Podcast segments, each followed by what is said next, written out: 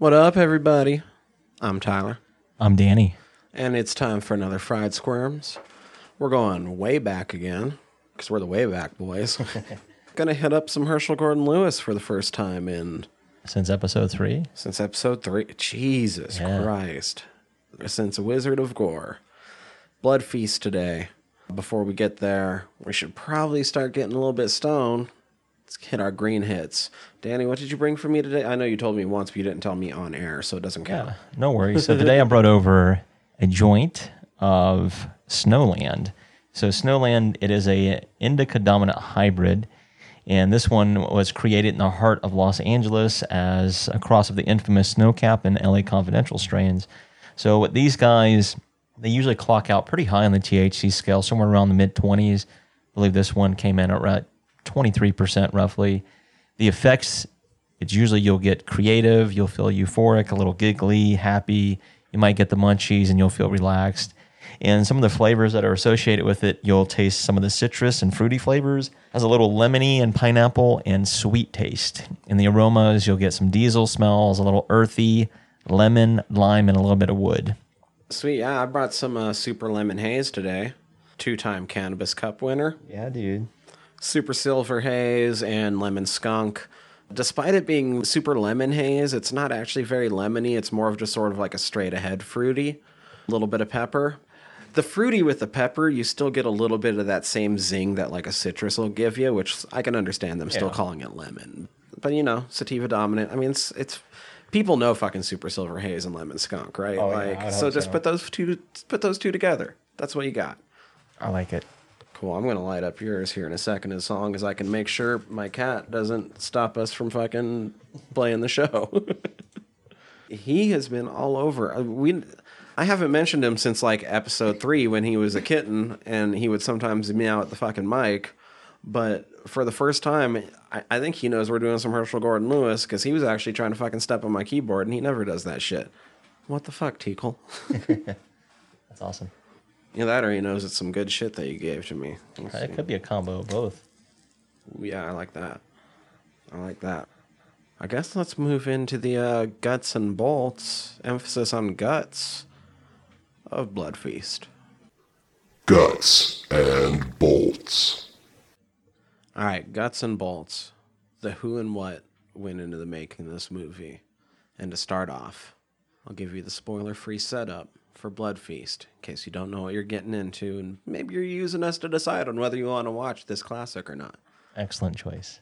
Blood Feast is about a deranged caterer who's killing people to use in sacrificial feasts.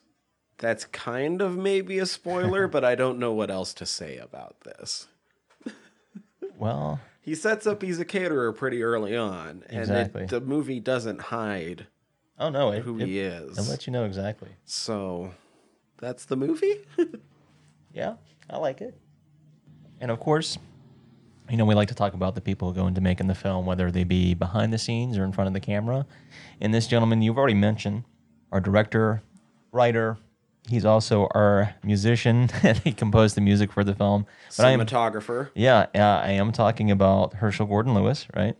And we did already mention that we reviewed Wizard of Gore all the way back on our third episode, which was one of uh actually We were it- just little baby podcasters. I was like it, it was wild in a sense because of some of the films that we've kind of attached to it. You know what I mean? With like the Babadook and Phantasm and some other films. So this one being no stranger, even though it's, it's not directly attached to Wizard of Gore, it's just a Herschell Gordon Lewis film. But regardless, uh, some of his other films, and I'll kind of breeze through them because he's got a ton of them.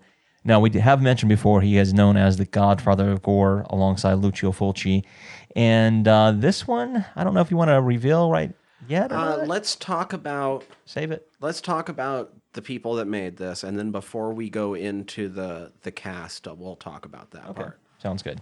All right, so some other films in the Herschell Gordon Lewis filmography include such things as Goldilocks and the Three Bears. Now, the bears are not bears like our bears, like Oh, no, bare naked. He used to do nudie cuties. Exactly. So he's no stranger to those. Some other films include Scum of the Earth, 2000 Maniacs, Monster A Go Go. Some people might be familiar with A Taste of Blood and The Gruesome Twosome. The film Something Weird. He might have seen She Devils on Wheels. We've already talked about The Wizard of Gore, The Gore Gore Girls, Blood Feast 2, All You Can Eat, and The Uh Oh Show. That was all the way back in 2009. Our other half of the writing team includes A. Louise Downe, and Louise is known for such films as The Gruesome Twosome. She helped write that. She also wrote the screenplay for The Girl, The Body, and the Pill, She Devils on Wheels, Just for the Hell of It, and Linda and Abilene. Our editors on this were Frank Romolo. He helped with Two Before Zero, and Robert L. Sinise. And Robert is known for editing such films as 2000 Maniacs. He helped with Color Me Blood Red. If you've ever seen uh, such things as Miami Vice, maybe back in 88 through 89, he helped with five episodes. He also helped with one episode of Baywatch back in 89. It's pretty neat. Uh, if you've ever seen the Client television series from 95 through 96, he helped with 10 episodes of those. And believe it or not, he helped with two episodes of The Dawson's Creek. Wow. Okay. Yeah, back in 98. So pretty neat. The Dawsons. Yeah. Special effects, Herschell Gordon Lewis and A. Louise Downe. She helped with the special makeup effects in this. This was produced by David F. Friedman. The production company was Friedman Lewis Productions. Distributor was Box Office Spectaculars for the 1963 United States theatrical release. It had release date on July 6, 1963 in Peoria, Illinois. The estimated budget was about $24,500 and the box office, believe it or not, 4 million bucks. Fucking insane. That's a lot. What? Yeah, it's pretty neat. It does have a couple of different taglines. One kind of gives it away, so I don't want to include that one. But the two I think that are kind of fitting are a weird and grisly ancient rite horrendously brought to life, and a nightmare of pure gore and blood color. it's like, all right, kudos. Yes. Yeah. All right. So before we get into the cast, uh, we do have to mention that this film has its place in history. Yeah. So this is generally considered to be the first splatter film, mm-hmm. setting up part of the industry that I know we both really fucking love. And I don't remember how much we researched it and how much we talked about it way back on Wizard of Gore, but Lewis doing this, Nudie Cuties sort of started to have a little bit of slump in popularity, and he needed the new big thing to do he really needs to be talked about more often when we talk about like American cinema because what he proceeded to do when those started to fail with things like Blood Feast really set up a giant model for what we would see through almost all of Grindhouse cinema. I was about to say that drive-throughs, drive-ins. What later Golan and Globus with Cannon Films would do. Good point. Herschell Gordon Lewis was one of the first guys to sort of realize that if you made something shocking enough, then the controversy would get people to come into seats, no matter how little you spent on it. That is pretty remarkable if you think about that. And certain subjects and certain imagery will almost always get some audience, no matter how bad it is. So as long as you're spending less, you can still turn a profit. So that was kind of exactly what he literally tried to do with Blood Feast. He's like, nudes aren't working. I'm going to try to make something shocking. Exactly. We'll get into a little bit more on how we feel like that turns out later on. But the other thing he would do, though, that is really, I mean, first off, we mentioned how many things he did in the production of this, Oh, yeah. which is another reason, like, not only was he hitting it from the business standpoint, but he was literally making most of the product himself. And but then also to tie in on the business standpoint, he would find out what films would generally be shown as a double feature with his, and he would buy the distribution rights for them.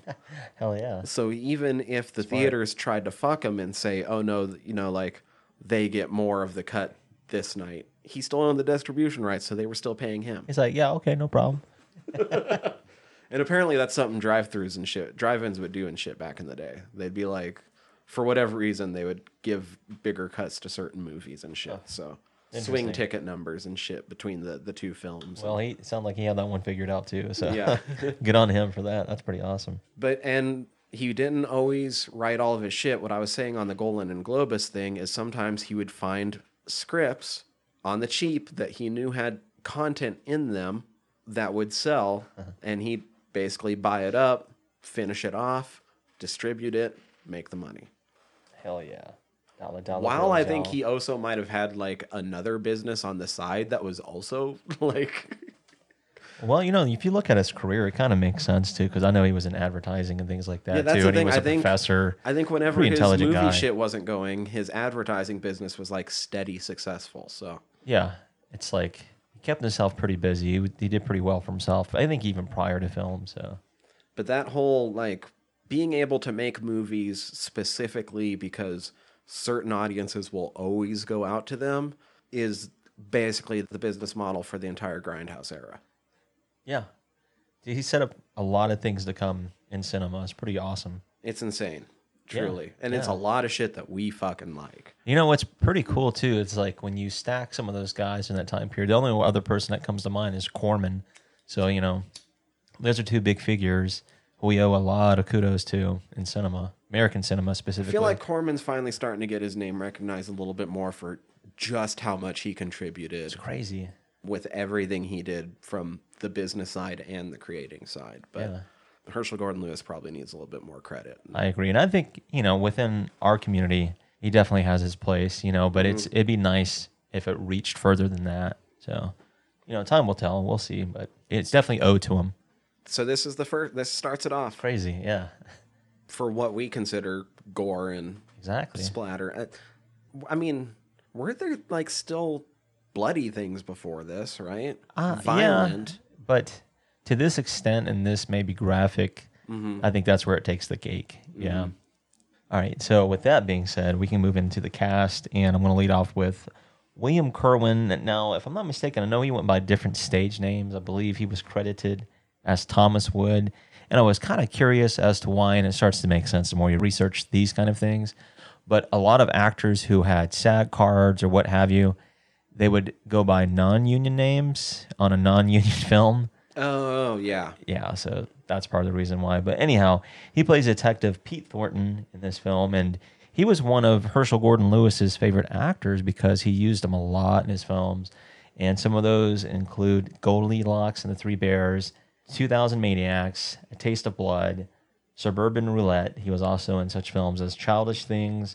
If you've ever seen the film uh, Barracuda, he was in a film. This is pretty neat with uh, Paul Newman, Sally Field, Wilford Brimley, amongst others. Absence of Malice, and the 1985 The Heavenly Kid. I mean, we both watched the same video. Should we bring up the reason why he appeared in so many films? Yeah, it's pretty neat, man. I think he just was another neat look into Yeah. who Herschell Gordon Lewis was. I I think that's pretty neat too, because he's, from what I understood from that video that I'm sure we both watched, is that Herschell liked people who didn't just act, who contributed outside of, like I said, he liked him because I think he had like cable rigs and stuff like that. Right, so, like I guess, yeah, he didn't like that most actors felt like that should be their only job. yeah, that's it. I'm just an actor. He liked people that would contribute to the making all around of the project. And dude had no problem like carrying fucking sound rigs and lighting awesome. rigs and It's like, yeah, let's it helping out. And like you said, I don't know if he, I, I can't remember if it said he owned equipment and shit too, but like he would It actually help out. So he's like, yeah, fuck yeah, bring this guy back every time. Exactly. Even though he's not the greatest actor. no, but you know, for the It's not bad. No, for it's like I some of the films that he was in, it's pretty interesting, you know, nonetheless. All right, we have Mal Arnold plays the role of Fuad Ramses in this film, and some of his other films include Goldilocks and the Three Bears. He was also in Scum of the Earth, the film Adam Lost His Apple, and Vampire Cop from 1990. All right, we have Connie Mason. She plays the role of Suzette Fremont in this film. And she's been in some interesting things as well. She was also in 2000 Maniacs back in 1964. Now, she had an uncredited role in Diamonds Are Forever back in 71. She was also, yeah, she was also in The Godfather Part 2, although that was uncredited. She was also uncredited in the film Sudden Death and the 1982 film Tangiers. Hmm. All right. We have Scott H. Hall, who plays the role of Frank or the police captain. And Okay. the, the other. the other cop. Yeah, ex- exactly. The other film that I have of note was he was in the film Color Me Blood Red. Oh, okay. All right, moving forward, we have Lynn Bolton. She plays the role of Mrs. Dorothy Fremont. And the other credit that I have of hers is Sweet Bird of Aquarius, which also starred Connie Mason. I believe she had an uncredited role, and also William Kerwin. He was in that film as well. And if I'm not mistaken, I believe his brother directed that film. Oh, okay. Yeah, so they all had a, a little connection there. I was trying to place the genre of that film by the name. Yeah, like I think a lot of those quite are long enough to be a giallo name, so it almost threw me off. Yeah, most of these actors and actresses also appeared in a lot of those nudie cuties back in the day, so no surprise there. All right, we have Christy Foushee. She plays the role of Trudy Sanders in this film. Some other roles that she uh, appeared in were the films Scum of the Earth. She was in Intimate Diary of an Artist's Models. She was also in Adam Lost His Apple. She was in The Beast That Killed Woman and Calendar Pin Up Girls back in 66. All right, I have uh, three more people, and that rounds out our cast and crew. I have Ashlyn Martin. She plays Marcy, or the girl on the beach. She was uh, uncredited in the film Beach Party, and she also appeared in Muscle Beach Party. Go figure. we have Sandra Sinclair. She played Pat Tracy, who is the blonde in the bathtub towards the beginning of the film. Okay, yeah. All right. Now, some of her film credits include such things as Gentlemen Prefer Nature Girls. She was in Scum of the Earth. Yep. Oh, Belle. Oh, that's one of the nudist colony movies he did, right? Yeah. She was also in Belle, Bear, and Beautiful. She was also in The Beast That Killed Women, the film The Defilers, Nudes on Tiger Reef, and she was also in Calendar Pinup Girls back in 66. And last but not least, I have Astrid Olsen. She was the motel victim, and this is her only film credit. Yeah, so that pretty much rounds out. Like I said, our cast and our crew. We gave you a brief setup. We should give you some warnings for this film. We mentioned it's the first splatter film, right? Right. So there's going to be, you know, blood and gore. We already said he's the godfather of gore, so that's to be expected. and then some nudity. Yeah. Because he also used to make nudie cutie, so he has no aversion to making sure that some tits are out at some point. Yeah. I ain't mad at him. so I, I don't even think there's any language. I mean, there's. Not that I can think of. I mean, it would make sense if there is a little bit, but I can't actually think of any. I honestly can't either. So Maybe if there's is a, maybe there's like a dam or a hell. super mild, if that, yeah, right. Uh, I'm trying to think what else. I mean, you know, there's some violence, of course, but not anything. Not not bad. Nah, it's not. No, it's not graphic. the worst or- thing you see. Obviously, how it's being done. So Exactly. So, I mean, aside from that, think about this. Granted, the time period, 1963, you can only go so far with this film Mm-hmm. for that time period. So keep that in mind. let's find out how it made a squill. Squill. All the squill. How does that make you squeal? All right, Danny. Blood Feast. We watched the first fucking splatter film. I had never seen it before. Did you? Me, that was my first time. So how did it make you squeal? Well, looking back at the film because of the time period it was in, it's like I can see why this film probably set some people off and, you know, completely different from the conventional horror films of that time period. And as bad as it can be, it's still pretty entertaining. It has its merits here and there, you know. So I'll look past that and because of some of the things we've already mentioned.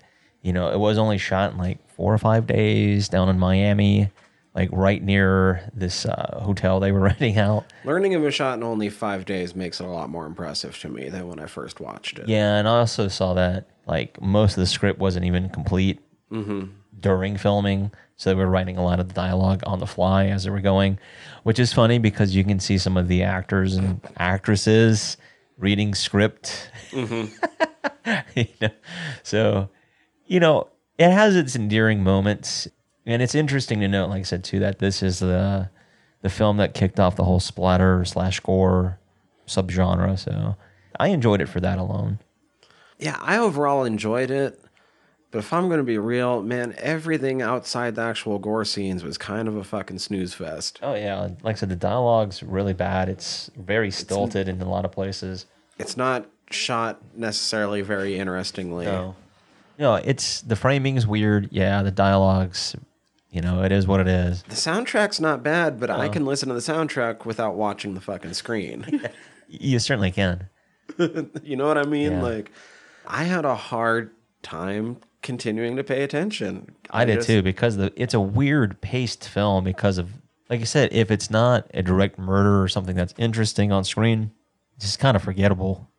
Dude used to do nudie cuties, right? Yeah, It's fucking paced like a porn. it really is. And granted, I mean these are you know somebody's grandmas or great grandmas. There were cutie pies back for that time mm-hmm. period, so you know he made at least that part interesting. That being said, anytime it was a fucking gore shot, I was glued to the screen. yeah, because it's like it's pretty damn decent. It's some of it's really fucking good. Like Yeah. we've seen far, far worse done gore. I agree. Especially for like okay, the opening kill, the fucking bathtub kill. Yeah.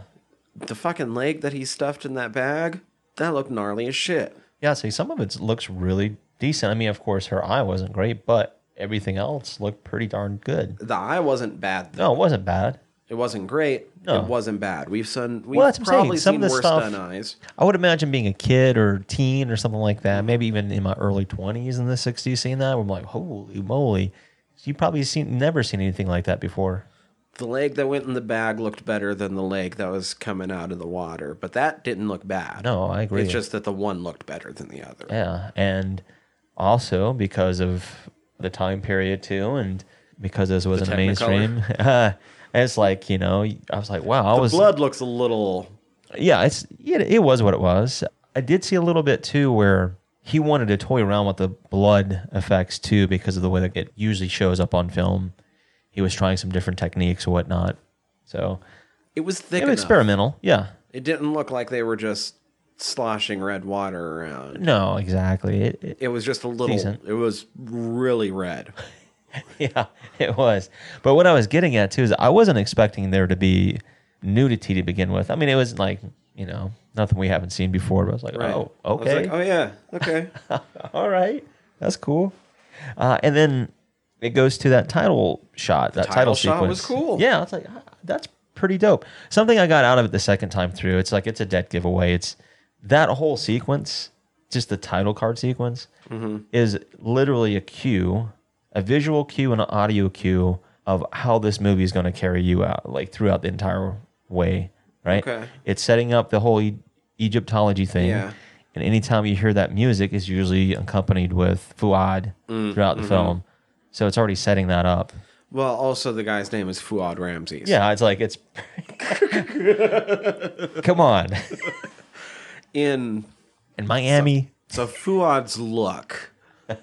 Yeah, I mean, he looked strange enough that I can't necessarily accuse him of doing brown face yeah, yeah, yeah. yeah. I know what you're saying. because he didn't really uh, He didn't really succeed in any bit of his look. He didn't look Egyptian. He didn't Yeah. look like an old man. Two He looked like a mid 30s something guy that had paint streaked through his hair and yeah, eyebrows and just that's weird. the expression he always had was something else. Yeah, it was unique for sure. Uh, it didn't really scream Egyptian to me, but then again, It screamed something. That was a look. unique in and of itself. That's for sure. But maybe it matches the statue he's worshiping.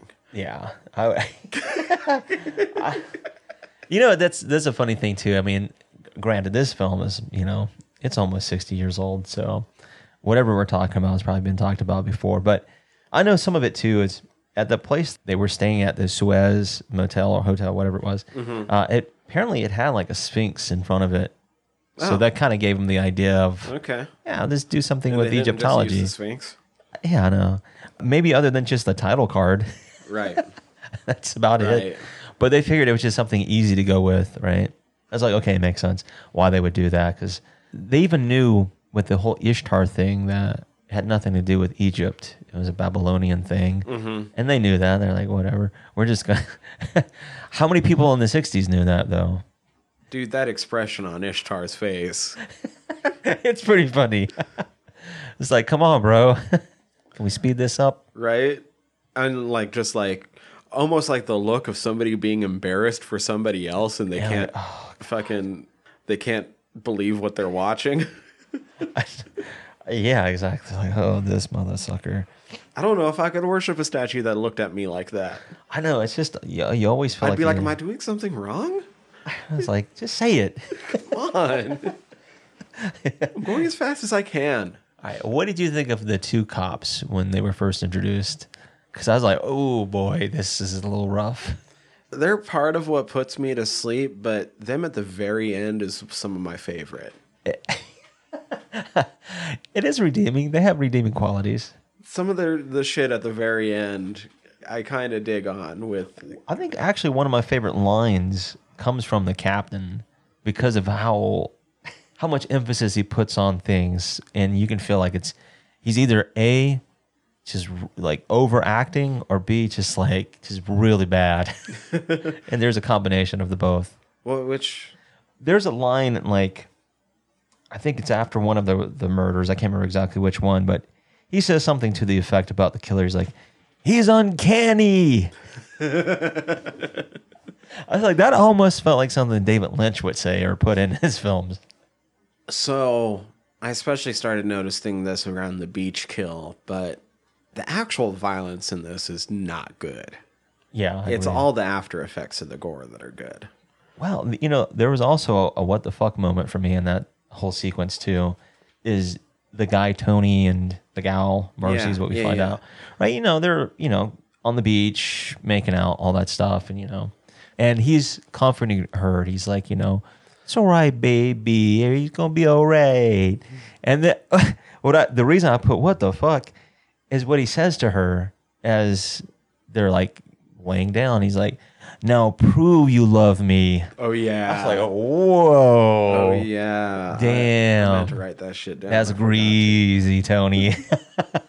but what happens, yeah, is you know they get attacked, and you're right. What you see, the cuts and the violence is like, eh, but the aftermath, because it's like, damn, they that looked good.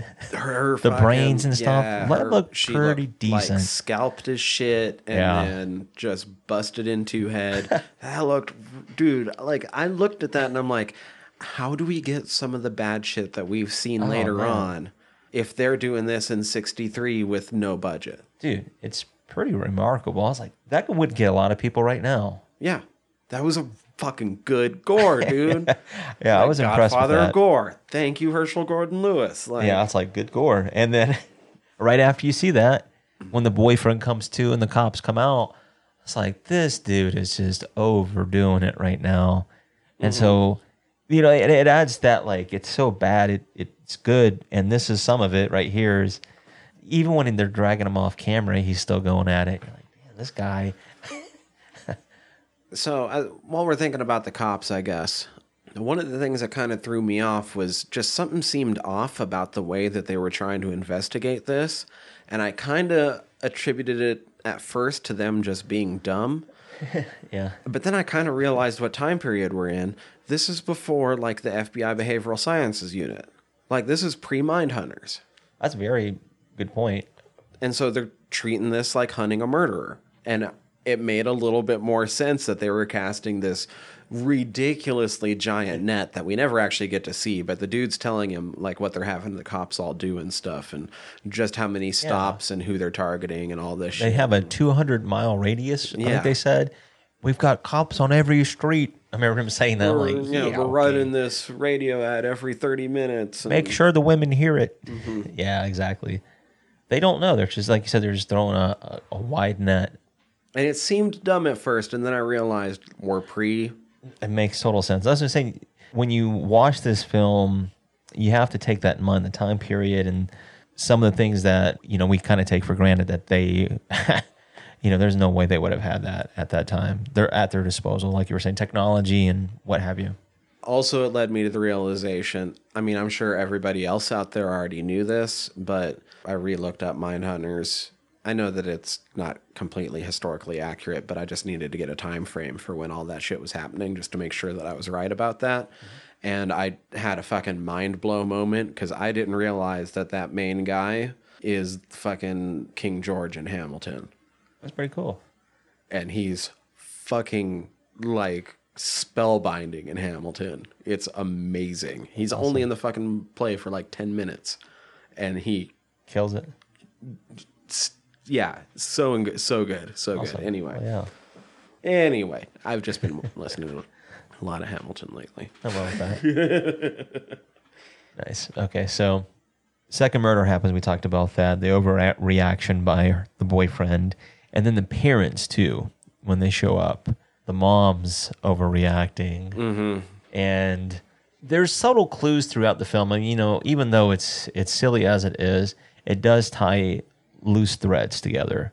Meaning, like They keep doing they the Egyptian thing Yeah, throughout. they clue mm. in on like the There's first the woman book has the book, right? Then the second girl or third girl, she's in a book club, you know. And we when you once you start adding all those clues and you find out because it's This revealed, isn't bad in the way that it doesn't make sense. right? It's just the acting and the, I mean, like so we have to take in mind super low budget, four or five days. you know, you just get your friends or whoever you could. Uh, a lot of these these women were mostly like Playboy bunnies Yeah. down in Miami, you know, so took advantage of that too.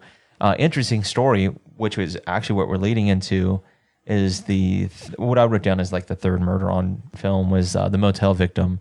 Now that actress, she didn't know exactly what her part was going to be until they filmed it, and then you know they wrapped and whatnot. So what I l- gleaned, and this is I can't remember if it was Joe Bob Briggs or one of the ones I watched, said the reason why they chose her is because she was the only one that had a mouth big enough to fit all of like the All the blood and yeah. I was like, that's For the interesting. tongue and the blood. Yeah, it's like a that was the first time there was like a tongue rip out for a victim on screen, so that's a part of cinema history, I suppose. And yeah, the effects and you know it's kind of an infamous scene. I think he's even attached to like some of the poster art and whatnot for this film. So How hard do you think it is to rip out a tongue? oof, I'd hate to try, but ugh, It seems like it'd be a lot harder than that, right? yeah, it's like It seems it, like seems it's like it get- really connected in there. like it get messy, and then when you do pull, it's like ooh, you probably need something to cut, right? You're like Yeah. you're not just pulling that fucker. yeah, That's kind of what I figure about it, but maybe not. Like I've never tried to pull anybody's tongue out. I'm, I might be wrong. I might be wrong. I, yeah, I have no idea, I ha- but I would imagine it takes a lot of force. right? Yeah, more than fucking What he put into it, Graybo had. yeah. But he got it, man. He got her, and it didn't look bad. Like I said, some of the effects, you know, her reaction, all that stuff. It's funny because uh, what what you learn about her and what you have you is she thought she was going to get more acting parts. She's like, no, that was it. That's all we needed you for. You got killed. yeah.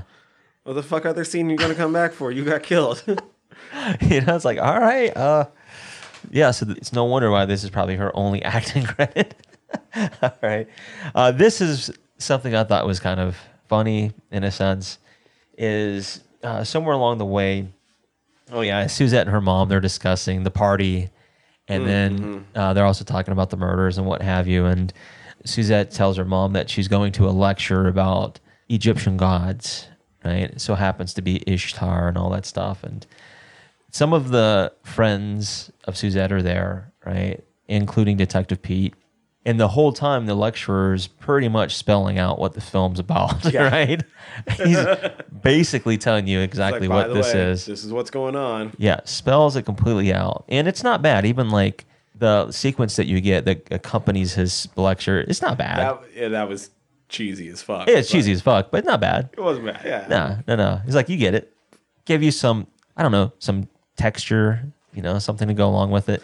It was better than just watching the old guy ramble on. Yeah, but this is what I thought was hilarious was when the detective is like, "Yeah, I can give you ride back."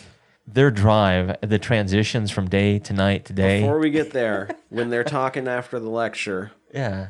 first off, I thought it was funny because everyone else goes up and like shakes the professor's hand and shit, like thank you for this. They walk up just like everyone else, and everyone knows that it's just their cue to leave. Like, all right, we got to bounce. There's no difference to the way in the way that they walk up to That's the funny. podium, but the professor doesn't even turn to say hi. They just all fucking clear out. Peace. But the second thing was I just had I was like, oh shit. hilarious. Fucking phrasing. Because one of the things she says is, How could a race of people follow Oh, yeah. such an evil cult? That's a good point. I'm like, I know it's 63, but don't say that. Yeah, don't say that one. Don't say that one. That's a good point. Yeah, it's, it's a time period, unfortunately. anyway, the transition in the car, right? Bitch is just staring at him. Yeah, it's weird, man. Now, here's something of note. Because of this film and because they happen to act in it together, they wound up becoming an actual couple Oh. in real life. Yeah, so if I'm not mistaken, that's the reason why she was in 2000 Maniacs, like following this film. Makes sense. He was as well. So, anyway, You might be safer with the killer than you are with me. yeah, no, like, damn, no. This film kind of implies that these girls are teenagers on top of it, Mm. and virgins on top of it Mm-hmm. as well. yeah, they imply. See, I, I didn't catch the implied that they were teenagers. They when they implied they were virgins, I'm like, I ain't buying it. These chicks No. are fucking. especially the motel freak. She's definitely boning. Mm-hmm. Yeah. So it's like I'm not buying that. So anyhow, in that kind of context, you're like, that's kind of creepy. That the detectives, you know, this guy's much older as is. Yeah, yeah. You know, even within the frame of the film, it's like, ooh, it's kind of weird. But anyway, I was like, this is what you get for like the B movie magic, is these weird transitional shots from day to night to day back again, because throughout the film that happens several times. Now we get it because of the low budget and what have you, but it's just like for continuity's sake, it's just like real bad. It's so obvious, especially later on when Fuad abducts uh, Trudy, right? Oh, yeah. It's supposed to be like seven thirty at night or some shit. Like, it's like like seven thirty in the morning. he ain't bullshitting me. but yeah, long story short, uh, the next one you get is actually the victim. That's why they drive off. Is they hear a report, and it's actually uh, Herschell Gordon Lewis who does the radio announcing.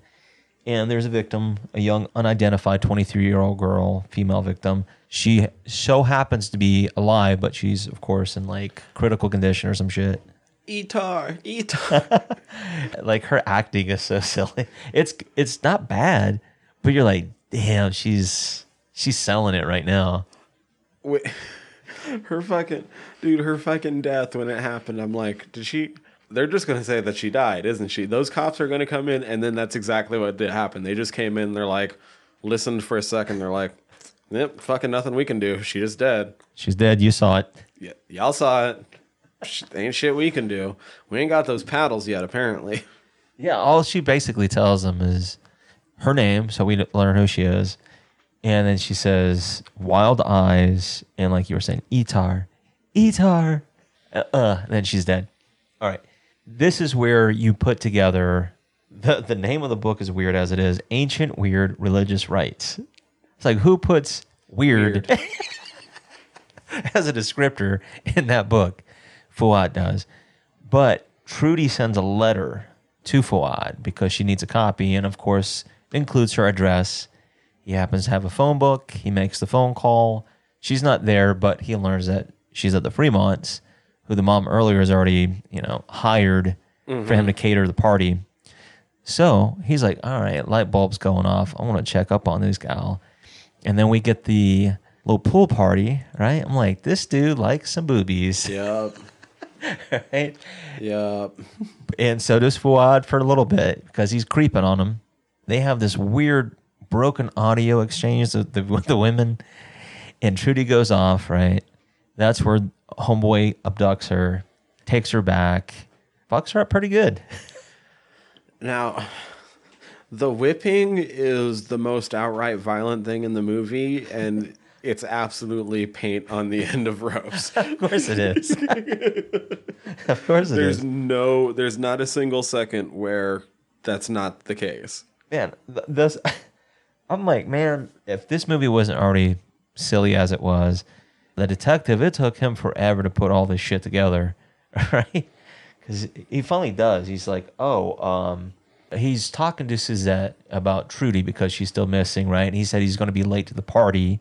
And he's like, oh, yeah, that's interesting. It's going to be an Egyptian feast.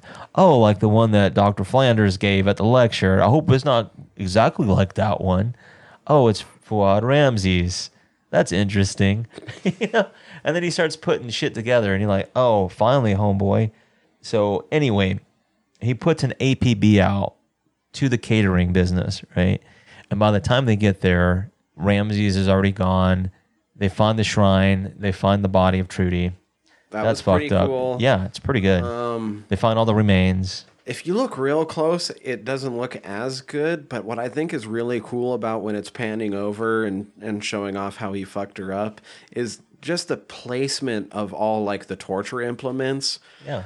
are actually, I don't know, like when you look at them closely, they're more artistically placed than realistically placed. Yeah, good But it really just sells the the whole effect in Yeah, it's way. not bad. It looked pretty decent. That's for mm-hmm. sure. All right. So what they do next, of course, is they know that the party's happening. Oh, and she's totally breathing. Oh, a lot of these women you can see, like there's little body movements. I know you, we've talked about this before, and we can't help but nitpick this, but some of it's pretty Totally obvious. yeah, some of it's pretty obvious. All right, they know that the Fremont Suzette are having the party, so of course that's the next place he would be, the likely place, and of course he is, and of course he asks young Suzette that he needs her in the kitchen because he needs her help, right? Of all places, right, with a house full of guests, right in the next room, he's trying to offer her up to Ishtar. He just can't help himself. Yeah. And she's like, she keeps getting up. She's like, this is silly. He's like, of course it is. right. And just before he does, he has that fucking. Now, that machete looked pretty, you know, janky, Yeah. But I can imagine what it could do. Right. You know, just it rips. Mom breaks it up. He goes fleeing. Cops arrive. he leads him on a foot chase to like a dump. is that what it is? That's not what is implied. That is like I landfill so, or some shit. Yeah. And the likely place that he jumps into happens to be a garbage truck with a compactor in the back, which of course ends him. and the and the the most puntastic line in the film, he's like he got squashed like the garbage he He is. is. All right. And then Detective Pete pretty much waxes poetic about how he figured it out. I love that they cut to the fucking captain just fucking smoking his pipe with the most obvious ADR. Oh, and I'm God, wondering yeah. how bad he must have fucked up his line right there for them to use just like homeboy fucking There's- smoking on his shit. I can imagine, man. There's some pretty bad ADR in this. Even some of the screams are like, oof. Well, like, so we that get it leads to one of my favorite things ever, though, where like that's just happened. The garbage man's just kind of like looking at his shit. Yeah. he's kind of happy that he helped out, which is like he seems to be kind of pleased once they tell him what happens. He's but like, he's still "Have no just like idea." sitting there like looking at his shit, ah. and then he goes. Let's go home, Frank. and they just They both have, like, leave their dead cigarettes. fucking serial killer. well, you know, even the mom, right? Because of the fucking feast and all that, she's like, well, I guess we're going to serve up hamburgers. yeah. and the girl on the phone with her boyfriend, Oh my god. Bill, Bill. you know, I know they did a lot of that stuff purposely, you know, with his background we've already talked about, throwing some of the little slapstick stuff in here and there.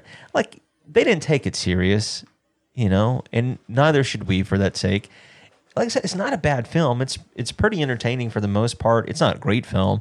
I'm thankful that it only runs like an hour and seven minutes. That definitely helps. boobs or blood on screen, it's worth looking at. Yeah, for sure. Otherwise, you can just listen to it. And yeah, and really it's like it's a pretty straightforward film. There's nothing to be gleaned like cerebrally from this film, but it's it's nice to know that this is like a landmark or a foundation for films to come out of this. You know, Yeah, so we owe a, a lot of our fandom for gore films, splatter films, what have you, because of this film and because of Herschell Gordon Lewis. So uh, that alone, you know, is a testament to this film and his vision. Yeah, super fucking cool. Glad to finally watch it too. Yeah, it was fun, man, and it didn't hurt that Tubi had it. So for those who are curious, you can check it out on there. Just like I mean, Tubi's free, so there's ads and shit, and it is fucking political season. Oh, so yeah, to hope you can warn y'all. hope you can bear that for a little bit. Yeah, you're probably already getting it from like the YouTubes and shit. But yeah, Tubi's got it too. anyway, oh man, we have next week figured out. I don't we? think so. Yeah, it's gonna be fun. We're kind of good at this sometimes. So next week we'll be uh, talking about the movie Eat. Ooh, yeah. and we're gonna have a guest back for the first time in a bit. Our boy Alex is gonna join in, unless this ends up being like every other time we've fucking announced a guest, and then And in that case, we'll have a backup. yeah, we'll figure something out. In order to listen to that next week, though, please hit subscribe however you're listening to us right now. That'd be super cool. If you can rate and review us however you're listening to us right now, that would be even cooler because of algorithms and running the world and internets and all that shit. Like, help us get heard more. That'd be cool. Uh, you can always go check out our website, www.friedsquirms.com. Check out our entire back catalog there. Contact us through the website or by emailing us squirmcast at gmail.com. We'd love to hear from you. While you're at the website, if you click the links up at the top, you'll notice we are part of the Earwyrm Podcast Network. You can check out the other shows on there. Listen to me talk about nerdy shit over on General Nerdery. Listen to my co host from there talk about fucking wargaming with more treatises on the art of wargaming and more shows to come, hopefully very sooner than later. Not quite as soon as we would all like, but Corona. the easiest place to keep up on when those things will happen, though, would be to go to that website, earwyrm.com, E A R V V Y R M.com. A uh, search for Fried Squirms across all the social medias. I hit it all right. Yeah. Yeah.